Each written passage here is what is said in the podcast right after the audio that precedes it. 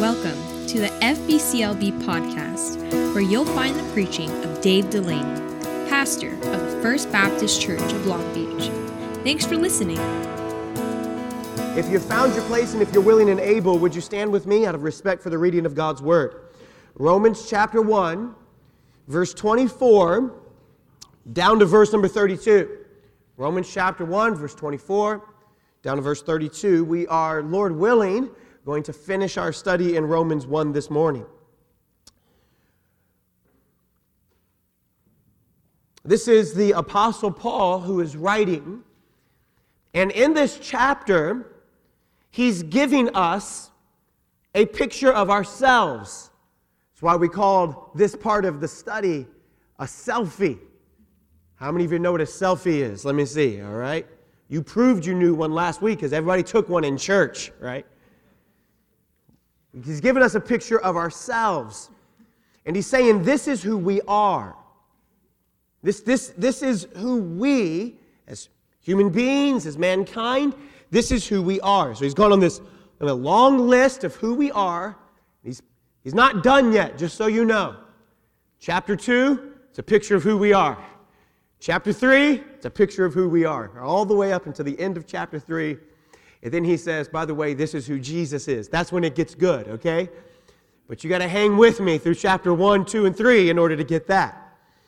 Verse number 24. So, wherefore, God also gave them up unto uncleanness through the lust of their own hearts to dishonor their own bodies between themselves. So, time out. Look here. We talked about this last week, but here's what he said that when there is disbelief in the heart, there will be a dishonoring in the body. When we disbelieve God in our heart, when we say either God doesn't exist, God doesn't know better, God isn't in control of me, God doesn't get to say how I live, He doesn't get to tell me how I use my identity, how I use my sexuality, how I use my money. God doesn't get to tell me how to do that. When there is disbelief in the heart, there is a dishonoring in the body. So it also works the other way. When you see a dishonoring in the body, you can know that there is some sort of disbelief in the heart. Okay, so we said this last week when someone walks out and says, Pastor, I decided I don't believe in God anymore. I decided that God doesn't exist. My general response to that is, How long have you been sleeping with your boyfriend or girlfriend? Because this is how it goes.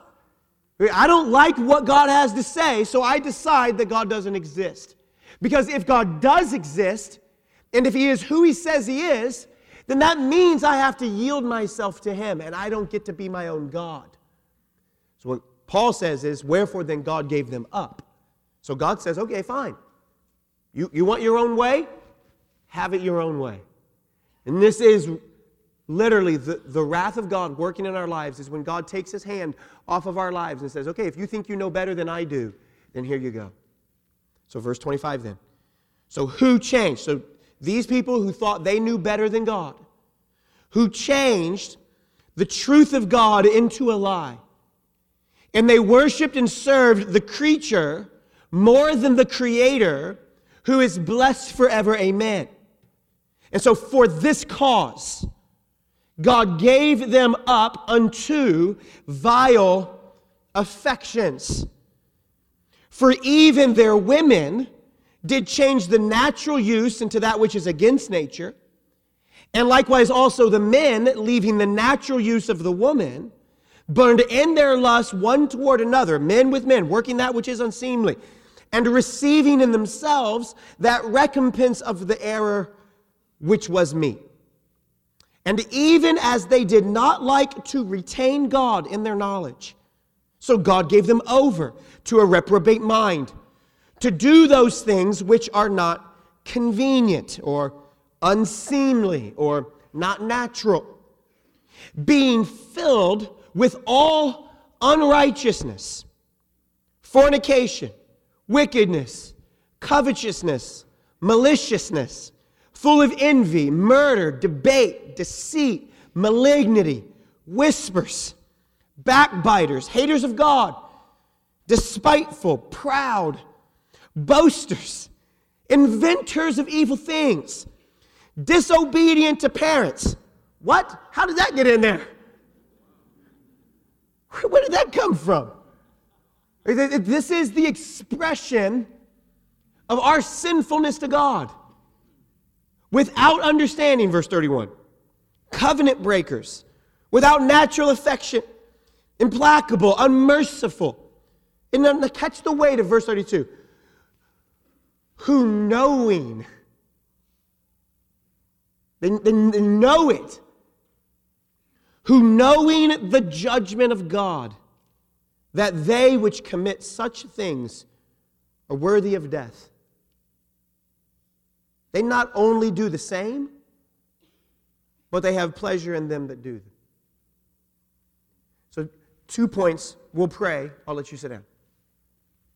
First, regardless of where you stand on the issues that we are about to talk about in Romans chapter 1, you have to obey today. You have to behave.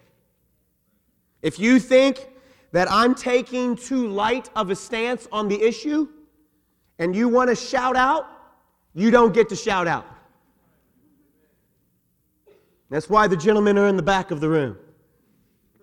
If you think I'm taking too hard of a stance on the issues that are in the text today, and you want to shout out, you don't get to shout out. That's why the gentlemen are in the back of the room. You will be lovingly removed. And here's the thing we don't want to do that. We don't want to do that. You, you are allowed to ask any question that you might have that generates from the text. But there is a time and a place and a way to do that. And this is not the time, the place, or the way. So if something said generates a question or a response in your heart or mind, feel free to find me or the pastors or the deacons or any of our spiritual leaders after church, and we'll be more than happy to have a sit down conversation with you over a cup of coffee and explain why it is that we take the positions that we take. But if you do that, you have to do that respectfully. You say, well, then, Pastor, why do you get to be the guy that talks? Well, because I'm the pastor. so if you want to be the guy that talks, well, you got to be the pastor then. And you ain't being the pastor here. You got to go find your own place. And second, our Bible preaching and teaching method here at First Baptist is next chapter and next verse. Okay, so we have for seven weeks been walking toward Romans chapter number one. Is there no one opened the Bible this morning and went, oh, pastors in Romans 1? Thought we were hanging out in Psalms. We preach expositionally. That's what that's called. We preach expositionally. We preach next chapter, next verse. And we do that as a way of keeping our pastor and pastors and teachers accountable to God's word. You see, preaching next chapter and next verse means I don't get the stuff, I don't get to skip the stuff that feels uncomfortable. And I'm responsible to God for every word that I preach, and I'm responsible to God to preach every word that's in His book. I'm also responsible to the church. And so this is the way that we keep our teachers accountable so that we don't skip stuff that might be culturally uh, difficult in order to talk about the things that we want to talk about. And so we, our Bible preaching and teaching method is next chapter and next verse. So if you want to say, Pastor, well, when do we get the stuff about love and peace and everything works together for good and can't we all just join hands and sing kumbaya? Well, that's like Romans chapter 4. So if you'll get here about, we, we should be there about June, I think, right? Come back and see us then.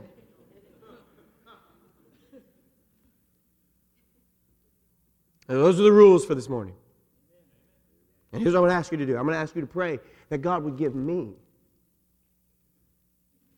wisdom in delivering what is, in some aspects, a very difficult text, and when in some aspects is a very simple text. And this is what we look like when we decide we know better than God.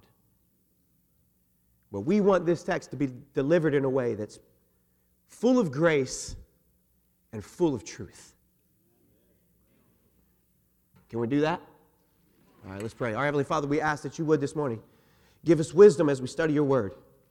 Father, we ask that you would bless us, bless our time together, teach us something from your word. And in Jesus' name we pray. And all the church said together, Amen. Amen. Thank you for standing. You may be seated. The Bible is telling us that this is what is gone wrong with mankind. It's nothing new. Everyone knows that something has gone terribly wrong with us. Agnostics, atheists, all will agree there is something wrong with humanity. The, the, things we see in our world, the way that we see our world working, the things that we see take place on a global or world scale, all of us know that something has gone wrong. The question is not, has something gone wrong? The question is, why has something gone wrong? What has caused the world to go as bad as it is going?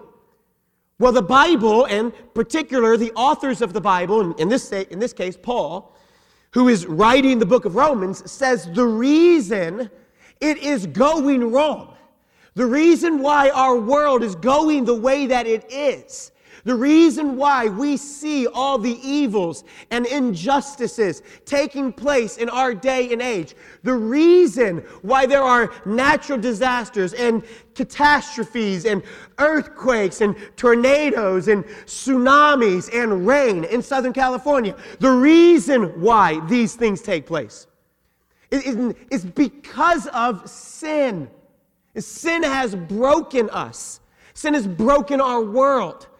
Sin has caused the world to be removed from that protective, guiding order that God has given to it. And so sin breaks the world. Roman Paul will say later on in Romans that the earth groans within herself. The reason these things exist is because of sin. Tornadoes were not a part of God's plan. Earthquakes were not a part of God's plan. Catastrophes, evil, disease, even death. This was not a part of God's plan. For the wages of sin is death. So, because of sin, you have the entrance into life death, disease, brokenness, and all these other terrible things that we see. This is the difference between what we, as Bible believers or Christians, what we see as why the world is broken, to what everyone else says. The, the Christians and Bible believing Christians believe that the world is broken. The world is broken because of sin. And this sin, seen in this text as disbelief in God, it, knowing who God is, knowing what God has done, understanding, looking out at the natural order of things and going, this didn't just happen here, but there is a creator, there is a designer, and that seeing this inside of a natural revelation, and then coming to understand this God through the special revelation of his word, and then going, oh my goodness, God does exist, and God does love me, and God proved that he loves us, not just because he created us but because God sent his son, the Lord Jesus Christ, to die on the cross in our place. For God commendeth or, or proved his love for us in that while we were yet sinners, Christ died for us. So God proved that He loved us because He first made us, because He blessed us, because He fashioned us. But then God also proved that He loved us by sending His Son, the Lord Jesus, to die on the cross in our place. And yet, we have decided to disbelieve this God and think that we know better than God on how our lives should go. The, the, the authors of the Bible say this this isn't just a certain group of people that do this, this is everyone.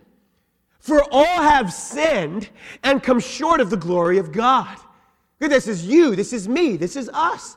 Even the guy you're listening to this morning is a sinner in need of a righteous Savior. I needed the Lord Jesus Christ to save me from myself. Even the writers of the Bible themselves say this. They speak this about themselves. And there are none righteous, no, not one. And so everyone is disqualified because everyone has sinned, and it is this sin that has caused our world to be broken, that has caused the relationships in our world to be broken, that has caused the nature of our world itself to be broken. And because of this, the Lord, the God sent the Lord Jesus Christ to die for all that would believe on him. So you have three ideas then. You have first the essence of sin. Look at verse number 24, verse number 25. So, wherefore God also gave them up to uncleanness through the lust of their own hearts, to dishonor their bodies, to dishonor their own bodies between themselves, who changed the truth of God into a lie, and who worshiped and served the creature more than the creator, who is blessed forever. Amen. So, God has given them up, or God gave them up, it says. We've said this before, but this was the first wave of God's judgment. This is a way of saying God gave us what we asked for. We asked for life our own way. We asked to be able to make up our own rules. We asked to be our own gods. We asked to have our control our own destinies. And so God gave us what we asked for. And in us asking God, here's what we want, we dishonored God. That's verse number 21. So we dishonor God. Why? Look at verse 21. Because that when they knew God, they glorified him not as God. So we went to God, we said, We know better than you do. We want to call our own shots. We want to live life our own way. And so God gave them up because we dishonored him. So God dishonors us by saying, Okay, fine, you think you know better than I do? Well, then go ahead. And the Bible says literally they got exchanged or that they changed. That's verse number 23. They changed the glory of an uncorruptible God. He says it again in verse number 24. Wherefore God gave them up to uncleanness. This gave them up, or, or the phrase in verse 23, changed. It literally means they, they traded, they exchanged. So, so they exchanged the understanding of this all knowing, all loving, eh, eh, all powerful God, they, they traded it for what? They traded it for something that they made up themselves, something of their own devices. They wanted a God that was more manageable, that was more likable. They wanted a God that was more in line with the way they wanted to live and not what He had to say. And so God exchanged, they changed, and so God gave them over, the Bible says. But gave them over to what? Look at the verse. Gave them over to uncleanness.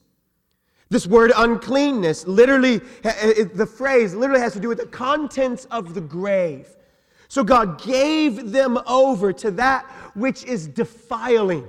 God gave them over to that which is, which is dirty, or what he'll say later, unseemly. He gave them over to this uncleanness. But notice the verse. Where does the uncleanness come from? Look at the verse, verse 24. So, wherefore God gave them up to uncleanness through the lust of their own hearts so, where does the uncleanness that God gives us over to, that God gives us up to, where does this come from? It comes from our own hearts. You cannot trust your own heart. That's what he's saying.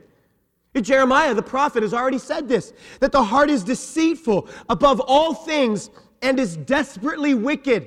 Who can know it? The writer James, he says the same thing in James chapter number one that every man is tempted when he is drawn away of his own lust and enticed. And lust hath conceived, it bringeth forth sin, and sin, when it is finished, bringeth forth death. So man is drawn into sin. How? Man is drawn into sin by the uncleanness of his heart through his own lust or his own desires or his own ideas. Look here, or his own wants. So, so man is given over to this uncleanness, the contents of the grave, to death, when he's drawn away of his own lust, his own desires, because I want what I want, and I don't want what God wants for me. And so, because of this, right, because, it, because of this uncleanness, then, man, God has separated us from himself. This is basic to man's sinfulness. Matthew chapter 15, verse number 19. For out of the heart proceed evil thoughts, murders, adulteries, fornication, thefts, false witnesses, and blasphemies. Where, where do all those things come from? They flow from the heart. For out of the heart proceed. Where, where does it come from? It comes from deep within us. Romans 5 answers the question in this way For as by one man sin entered into the world, and death by sin, so death passed upon all men. Why? For all have sinned. Our hearts have been corrupted by sin. So maybe you're going, well, no, not, not me, Pastor, because I know people who are a lot worse than I am. I, I know people who do a lot worse things than I do. I know people who do a lot more vile or awful or terrible or evil things than what I do. But, but hear me on this having a corrupted heart, having a sinful heart, it does not mean that we are as bad as we could be, but what it does mean is that every part of our hearts is corrupted. So you go, well, I know somebody worse than me. Okay, great. Just because you're better than them does not mean that you are righteous in the eyes of God. So the Bible says this they, comparing themselves among themselves, are not wise. So oftentimes, though, we think, well, I know somebody worse than I am, and so that must mean that I am some way good. No, no, no. We are still, all of us, are still given over to a corrupted heart. We still have, we are still wrong in our hearts. And someone says, but, but Pastor, I was, I was born this way. Well, I don't dispute that. I don't argue with that. Some of us were born with a propensity for selfishness. You, you, never, you never taught your, your child how to go, mine. No parent in the room sat down with their toddler and said, Now, when you really want something in the store, what you do is you throw yourself on the floor and you kick your feet, and then you get what you want. Nobody took their kids and said, Now we're going to take you to the church nursery. And if this other little child takes your toy, how you get your toy back is you grab their arm and you bite them. No one ever teaches their children these things. And yet, all of our children do these things. Don't, don't just look at me like it's only mine. Yours do it too. I know. I get the nursery report, right? And no one teaches, well, well, where does this come from then? Well, it comes from our own hearts. You say, well, I was born this way. I have this propensity. We have a propensity to selfishness. Doesn't make selfishness right. Some people have a propensity to some raging anger, some, some raging temper. Doesn't make it right. It's just because you're naturally more angry than someone else is doesn't mean that your anger is correct. Doesn't mean that your anger is right. It doesn't justify your anger. And in the same way, neither does claiming that I was born this way with this propensity, with this natural affection. All that tells us is something is wrong inside of the heart being born a certain way is why the Bible's message is you must be born again. This is why we need to be born again. This is why John chapter 3, where Jesus uh, is interacting with Nicodemus, says, You must be born. Well, how can a man be born again? Can he enter into his mother's womb again? Is this even possible? No, you must be born of water, which is a natural birth, but you must also be born of the Spirit, which is a spiritual birth. Simply claiming to be born a certain way or not a certain way is not good enough. Simply possessing a desire innately, simply having a feeling in your heart, all that shows is that your heart is corrupted and that you need to be born again. What it also says is we live in a culture in a day where we elevate our feelings to the status of God. Okay, so be, because I feel a certain way, or because I have certain feelings, or because I want certain things, well, then I must do those things because I have these feelings. I mean, my feelings can't be wrong, can they? Well, all of us have lived long enough to know that our feelings are certainly wrong. Remember the first boyfriend you ever had? Oh, you thought you were going to love him? In fourth grade, you were going to, him you were going to be happily ever after? And then you two broke up because he started sitting by the other girl at lunch, or he gave her his pudding, and now, oh my goodness, he's the worst person on the planet, right? Our feelings change all the time. Think, think about your own feelings toward music. Think about your own musical feelings have adjusted, right? We, there's certain times we like certain genres of music. There's certain seasons we like other genres of music. Why? Because our feelings change.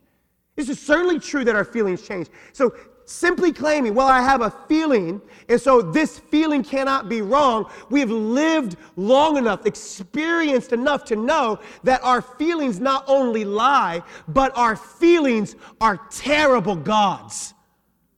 Is now we're subject to whatever it is that our feelings are calling the shots in our lives. Our own hearts have been corrupted. And hear me, when our heart is corrupted, our bodies are affected.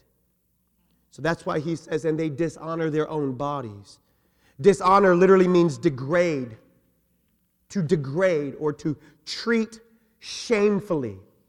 You treat the body shamefully, you treat the body with dishonor. We see this in our society. Our society treats the body with shame in so many ways. We have a disregard for human life. We have a disregard even for our own lives. We see this manifested in, in abortion and, and euthanasia. We see this manifested in physical, verbal, uh, even emotional abuse.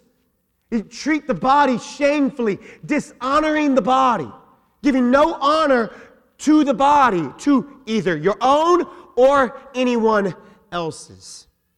You say, why, this, why has this happened? Well, look at verse 25. It's happened because they changed the truth of God into a lie. They worshiped and served the creature more than, than, than the Creator. So, number one, the essence of sin. Now, Paul gets very specific. How is it then that we defile and dishonor the body? Well, look at, look at the verse. Verse number 26. And so, for this cause, God gave them up unto, and then the phrase is vile affections. Do you see that phrase in your Bible? The phrase is vile affection. In other words, illicit loves, vile affections, illicit loves, wrong feelings.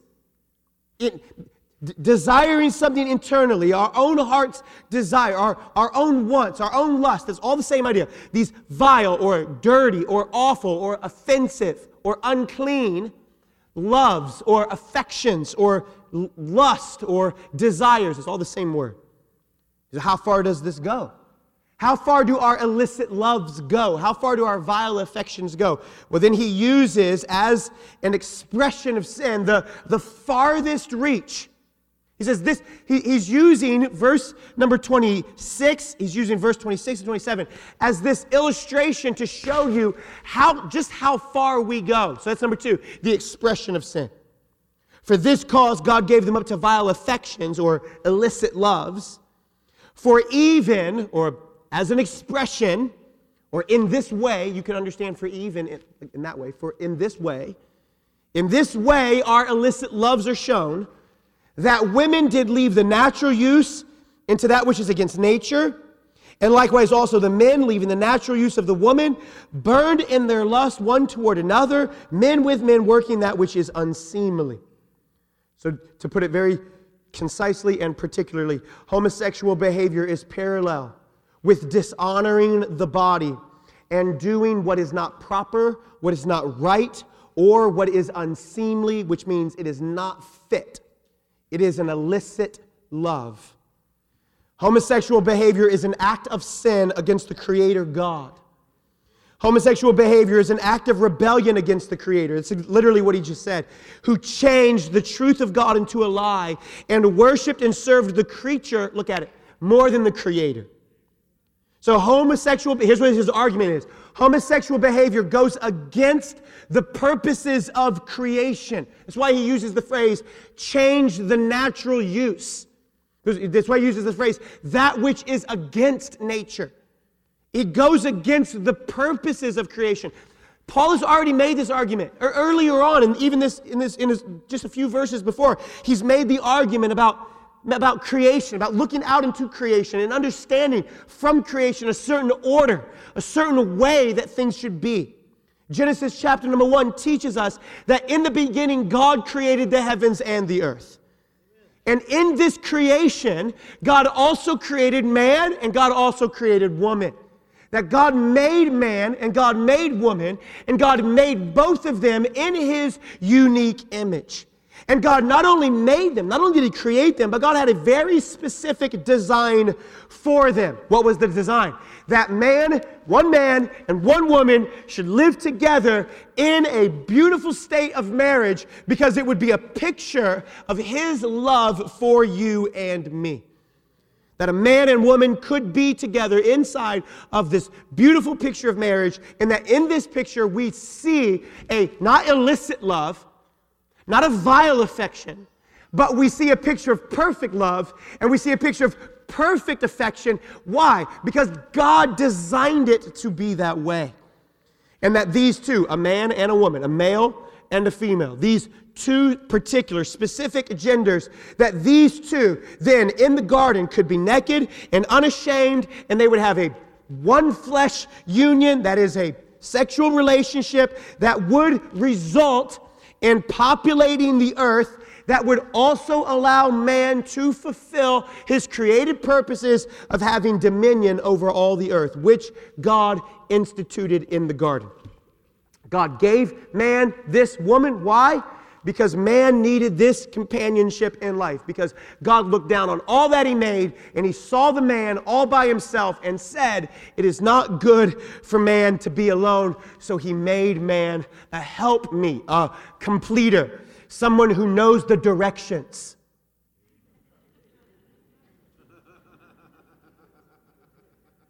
That's what she's there for. So we see Three things then uh, about this expression of sin it's against the divine design. It's against the divine design. That you can look into creation. This is Paul's argument. You can look into creation. You can understand the way that your body works. And you can know that there's a specific design that God has given to you and to me, to man and to woman.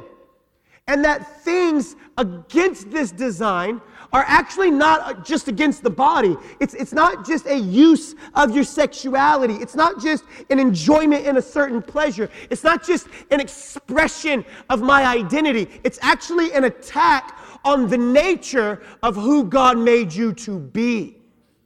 You see, this, this is where the argument, this is where the argument is skewed. Well, I just feel like I should get to do what I want to do.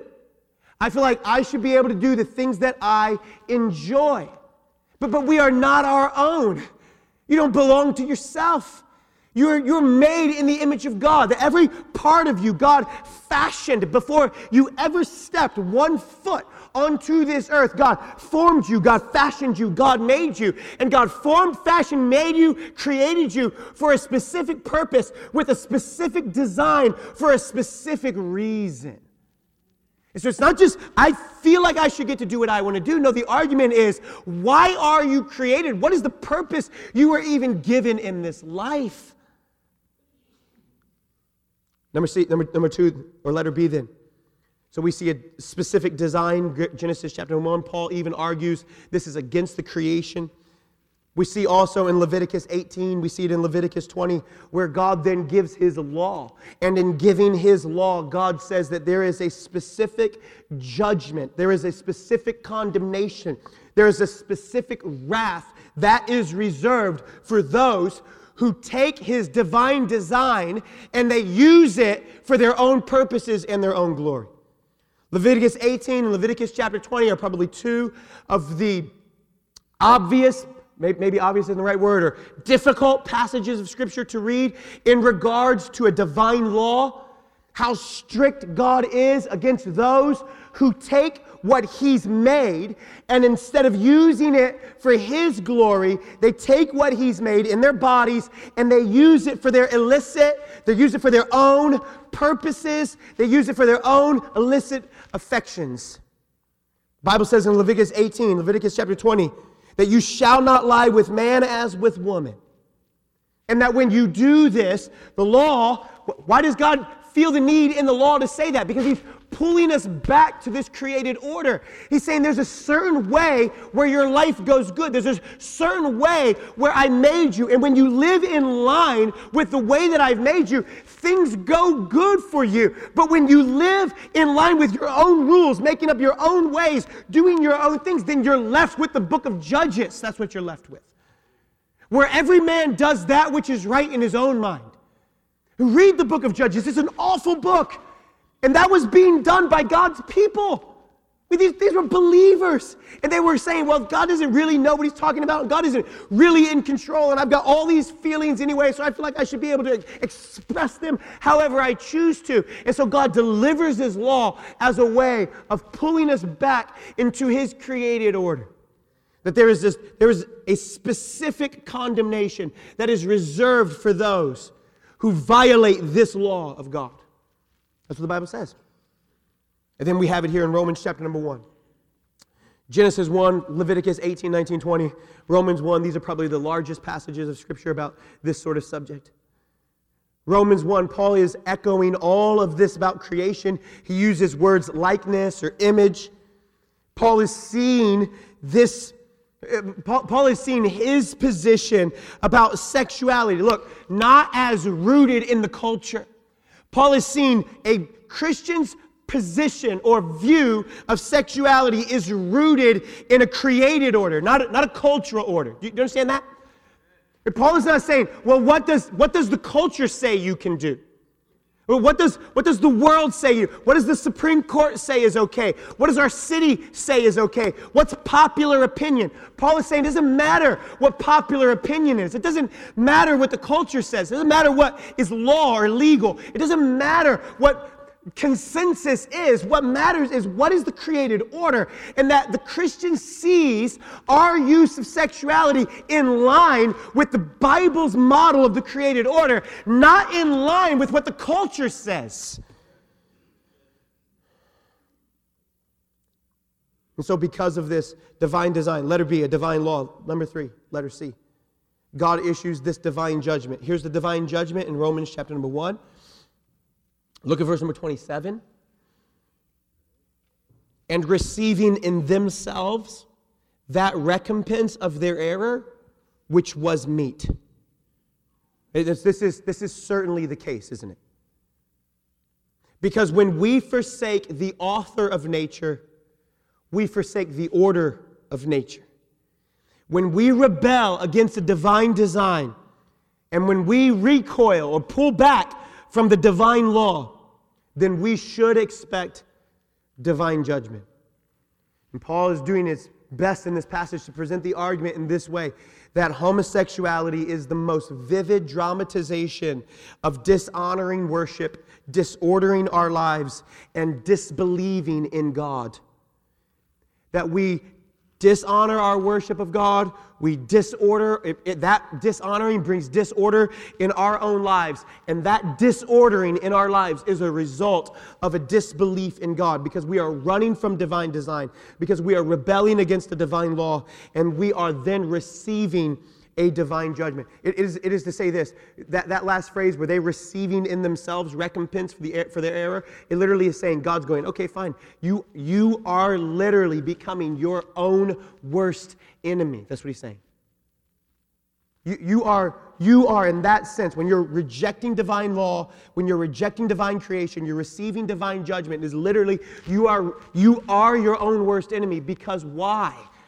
Because you've exchanged something because you've traded the creator of the universe.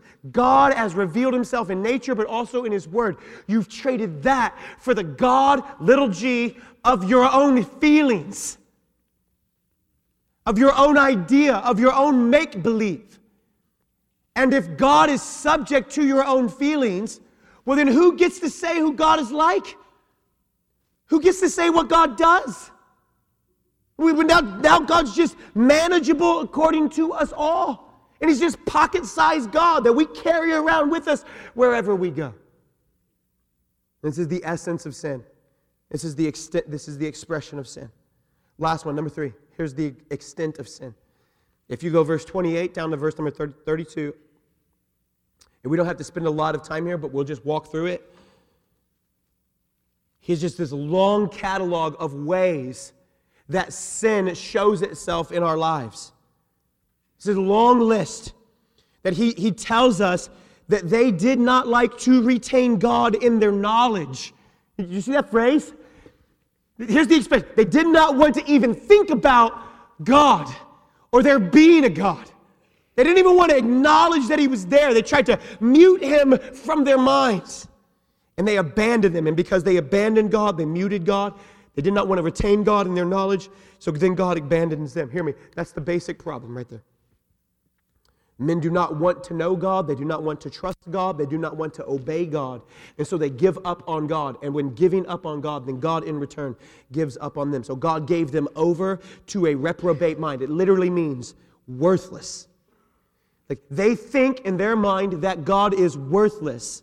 So God, look, they think in their mind God is worthless. So God then in return gives them up to pursue things in their life that are worthless. That, that's the expression. In their minds, they go, God's worthless. What do I need him? I just want to do what I want to do. I want to do what I feel is best to do. I want to do what I'm born to do. I want to use my own identity, my own expression, my own way. So they God is worthless in that sense. And so, what does God do? The response from God is God gives them over then to a worthless pursuit. He says, Fine, you want to pursue things that are worthless, and pursue them. Go ahead and chase all these things. And in the end, you'll never find them. You'll never find it. You're always longing for some deep satisfaction in some relationship and you'll never find it. Always longing for affirmation from someone else and you'll never find it.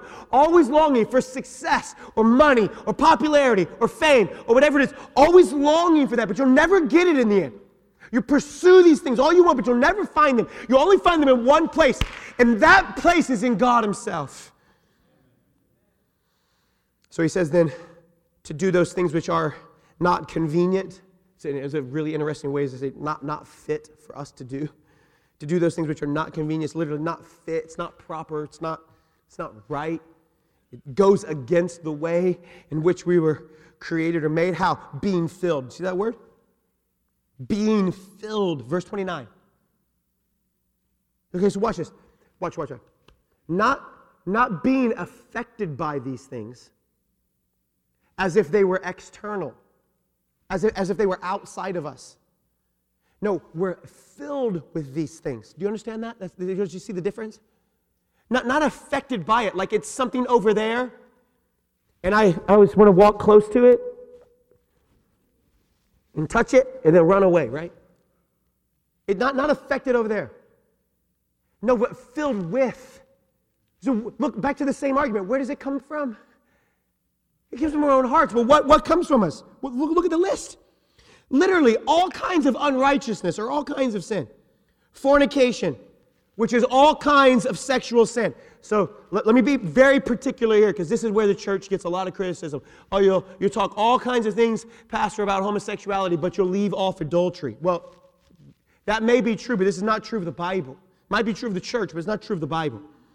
We're filled with all kinds of unrighteousness. Like what? Like fornication, like all kinds of sexual sin, adultery, premarital sexual relationships, extramarital sexual relationships, pornography. All of these things are an expression of sin, just like homosexuality was an expression of sin. Wickedness, which literally means to delight in doing wrong, to be happy about doing something that you know is wrong. Covetousness, that's, that's called greed. Maliciousness, doing evil towards someone, with, with evil in particular in mind, like wanting evil to happen to them. Murder, debate, so which is argument or fighting. Contentious, just, just being flat out disagreeable. Whisperers, which is, which is a good, it's like a really fancy way of saying gossip. Well, I'm not gossiping, I'm just whispering. backbiters, it's open slander. Open, haters of God, which means they don't want any rules, they don't want any accountability, they don't want anyone telling them what to do. Despiteful, it was just like general discontempt for everybody. Just, just kind of a spite. You ever met somebody who's spiteful? You're sitting next to someone who's, no, don't, don't raise your hand. Proud, boasters, which is an attitude of superiority. Like quite literally, you think you're better than everyone else around you. I would, I would never stoop to that level. When the Apostle Paul takes the opposite approach, but by the grace of God, there go I. Inventors of evil things. That's, that's a really weird phrase. Inventors of evil things, literally sitting around, coming up with new ways to do really bad stuff. disobedient to parents. What? You're going to put that in there with all this other stuff? Yes. Why? Because disobeying your parents is an expression of disobedience, of disbelief to God. So, all, all, all the teenagers in the room, look here. Parents, make sure your teenagers are looking at me. Pastor's talking to you right now. Disobeying our parents is an expression of disbelief in God. He's thinking, I know better than my mom and dad. It's like saying, I know better than God. It's the same expression. He says, without understanding, which literally means senseless or, or, or ridiculous. You like, don't even make any sense. Covenant breakers. Has there ever been a society where someone word, someone's word means as little as it does in our society? Someone agrees to do something, they, don't, they just don't do it. Without natural affection, watch this, without natural affection.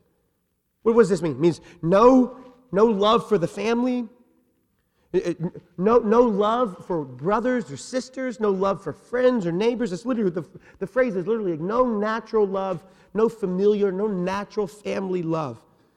We see this in our world. Millions and millions of mothers kill their babies before they're born.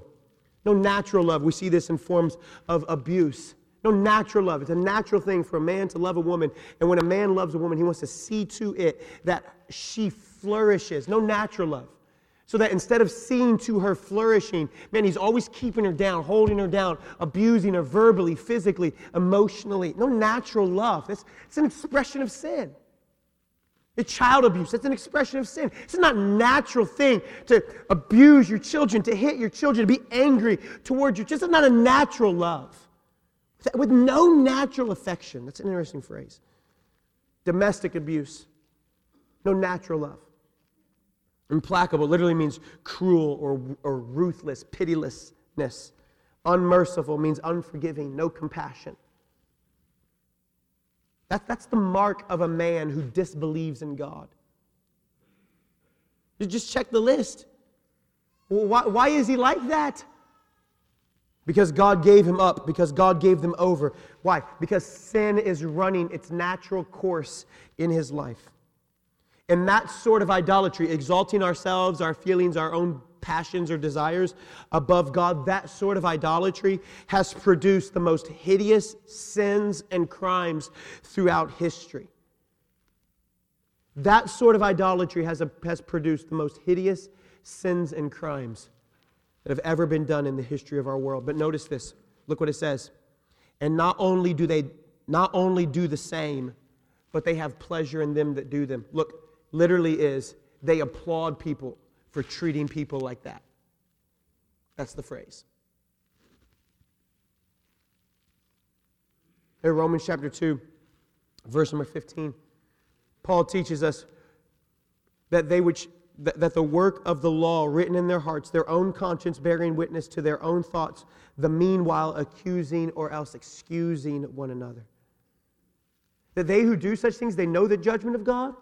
They're convicted in their own heart and conscience, like they know down inside this isn't right, and yet they just excuse and accuse and applaud all the reasons why they should be the exception to the rule.